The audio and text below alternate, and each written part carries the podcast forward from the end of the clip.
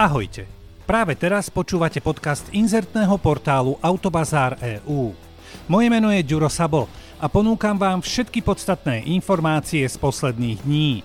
Na Autobazár EU si môžete vybrať z množstva kvalitných aut to svoje a v magazíne na vás čaká veľa nových a zaujímavých správ na čítanie. Tu je podcast na tento týždeň. Keď som uvidel ten nápis, Mierne ma to zmiatlo.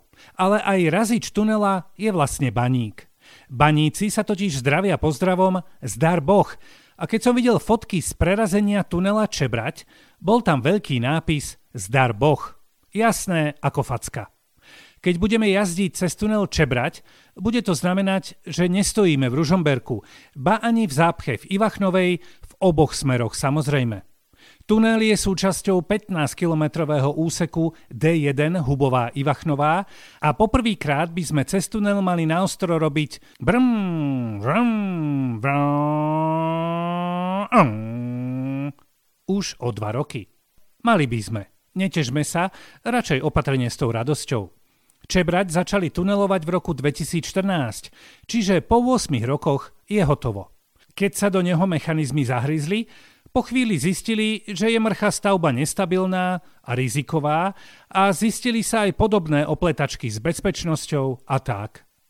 Všetko sa to muselo preprojektovávať a prekresľovať, až, a to je skutočne zaujímavá informácia, sa tunel z dĺžky 2026 metrov zmenil na viac ako 3,5 kilometrového hadíka.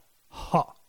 Na stránke Národnej dialničnej spoločnosti bol dokonca aj live prenos z prerazenia tunela a okrem akože šovky s pánmi v oblekoch, tam hlavnú úlohu hrali tí, ktorí na tuneli skutočne fyzicky makali. A minister dopravy Andrej Doležal na tlačovom briefingu pobavil vetou, že sa s vysokou pravdepodobnosťou neočakávajú komplikácie v ďalšej stavebnej činnosti. Pretože aj my lajci vieme, že to, že je tunel prerazený, neznamená to, že je robota hotová. Lenže viete, ako to je teraz. Aj tie ceny lietajú hore-dole, myslím peniaze, eurá, aj zima ide a kto vie, aká bude, tak len trpezlivo čakajme a hoďme si sem tam nejakú modlitbu, za to nech tunel bude v poriadku a na čas. A aby bolo jasné, vďaka nevhodným geologickým podmienkam prostredia je 4-kilometrový úsek Hrboltová až po koniec tunela najkomplikovanejším zo všetkých dialničných úsekov na Slovensku. Čiže skutočne vážna vec. Chlapi v monterkách a s prilbami skutočne nie sú tí, vďaka ktorým sa to celé naťahovalo a trvalo dlhšie, ako by sa nám páčilo. Ak neviete, kadiaľ obchvat povedie, tak vedzte, že keď idete cez Ružomberok na Poprad, tak obchvat pôjde po Líkavský hrad, čiže naľavo a z ľavej strany sa potom pripojí na už existujúcu diálnicu Ivachnová. Už o dva roky by sme teda nemali ísť cez mesto Ružomberok, len dúfam, že fabriku v ňom stále bude cítiť, lebo veď to už k tomu miestu proste patrí. A možno sa nám aj počase za tými zápchami v okolí Ružomberku aj zacnie. Kto vie? Hlavne zdar Boh všetkým chlapom v monterkách a prilbách, ktorí vedeli, čo majú robiť.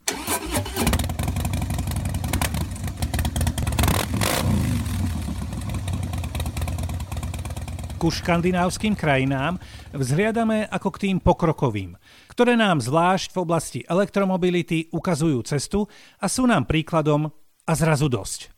Daňové výhody pre majiteľov týchto aut zrušilo Švédsko. A to zo dňa na deň. Podiel elektromobilov pri predaji nových aut bol minulý rok vo Švédsku 46%, čo je takmer polovica. No, veď ja viem, že viete rátať. Viac ich minulý rok predalo len v Norsku a na Islande. Nárok na klimatický bonus mal každý Švéd, ak kupoval nové auto s emisiami nižšími ako 60 gramov CO2 na kilometr.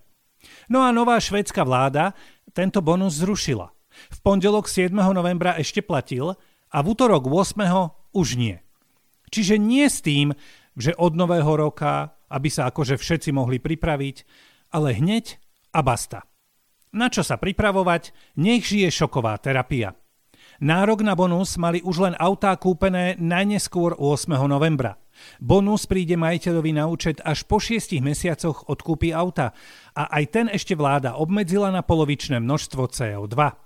A koľko bol ten švedský bonus? No, v prepočte išlo o asi 4600 eur na elektromobily a necelá tisícka na plug-in hybridy. Prečo? Prečo? Prečo? Prečo? Prečo? Táto otázka znela z každého kúta tejto severskej krajiny, kde žije asi 10,5 milióna obyvateľov. A vláda na prečo odpovedala pomerne jasne a zrozumiteľne. Náklady na prevádzku auta s bonusom sú už takmer porovnateľné s nákladmi na prevádzku benziňáku či nafťáka. A štátna podpora vo forme bonusu už nemá žiadne opodstatnenie. No a to je vlastne aj koniec švédskej rozprávky pre elektroautá. Zhasnúť a spať.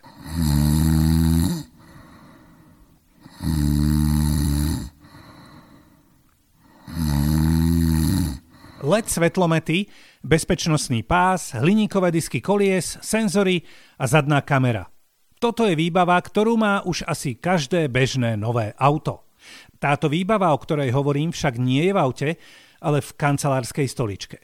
Je jasné, že v norskej divízii užitkových aut Volkswagen sa dámy a páni asi trošku nudia, tak vyrobili prototyp kancelárskeho kresla, ktoré je pochopiteľne vyhrievané a má aj repráky, z ktorých znie vaša obľúbená hudba. Ruku pod srdce. Koľký z nás si občas v kancli zajazdili na stoličke? Ha? No a tým nemyslím len mužov, tie väčšné deti, ale aj ženy, ktoré tiež majú rady vietor vo vlasoch. Teda aspoň trochu. Minimálne odrážanie sa od stolov a juchu! A letíte aspoň 5 metrov. Vtedy by ste určite ocenili aj cúvaciu kameru, ktorú má toto kreslo. Elektromotor v ňom má dojazd 12 km, čo bohato stačí na niekoľko týždňové blbnutie s kolegami. A keď si zapnete bezpečnostný pás, nehrozí, že opustíte toto sedátko pri nejakom neopatrnom manévri. Ak by ste náhodou pracovali až do tmy, čo v týchto dňoch znamená do 17. LED svetlomety vám pomôžu pri vození sa neosvetlenými chodbami. Náhon má toto kreslo na predných kolesách a ak ste fanúšikmi párty, oceníte aj párty svetlá. No a teraz informácia o cene takejto Volkswagen mašinky. Tá cena nie je v eurách, ba ani v dolároch. Ona vlastne nie je vôbec. S výrobou alebo s predajom sa vôbec nepočíta a išlo len o jeden zábavný prototyp. Ale určite poznáte vetu nikdy nehovor nikdy.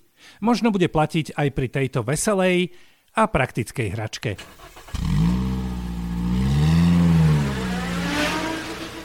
Už dlhšie sa hovorilo o tom, že Mick Schumacher, syn slávneho otca Michaela, vo Formuli 1 skončí. V týme Haas už nemal mať miesto. No a šéf Haasu Günther Steiner na veľkej cene Brazílie sľuboval, že v týždni po nej sa všetko dozvieme a slovo dodržal.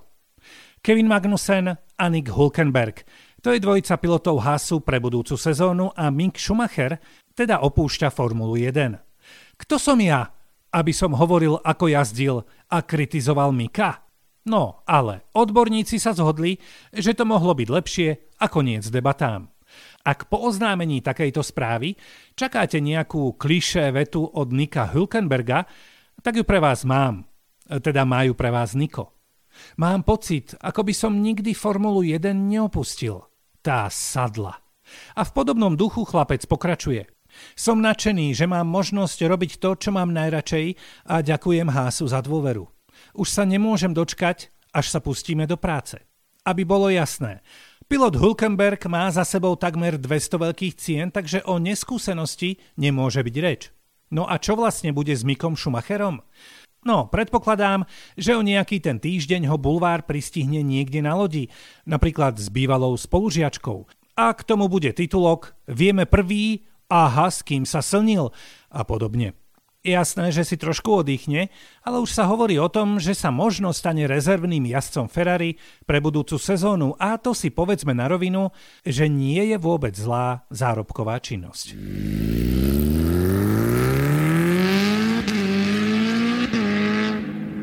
Keď som sa dozvedel o tomto, dajme tomu, úsmevnom kúsku z Čiech, spomenul som si na príhodu, ktorú mi hovoril kamarát.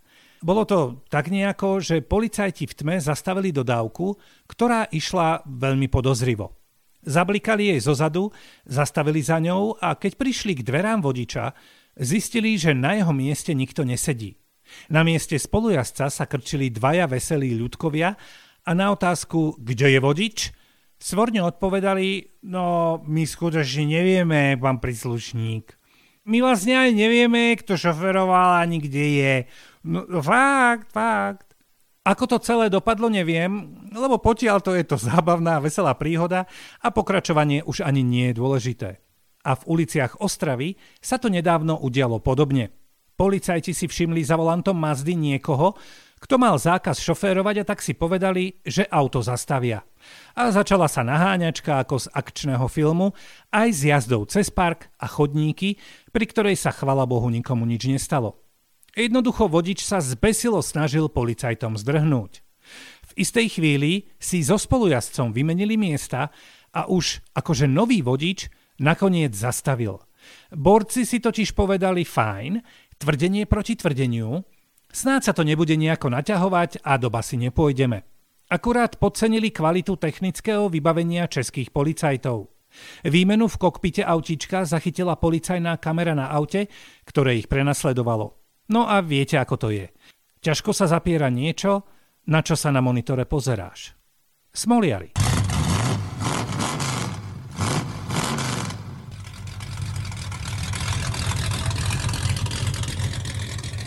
Končí sa ďalší podcast inzertného portálu Autobazár EU. Na Autobazár EU nájdete skvelé čítanie noviniek a správ v našom magazíne a ak potrebujete kvalitné auto, určite si vyberiete z ponuky aut na Autobazár EU.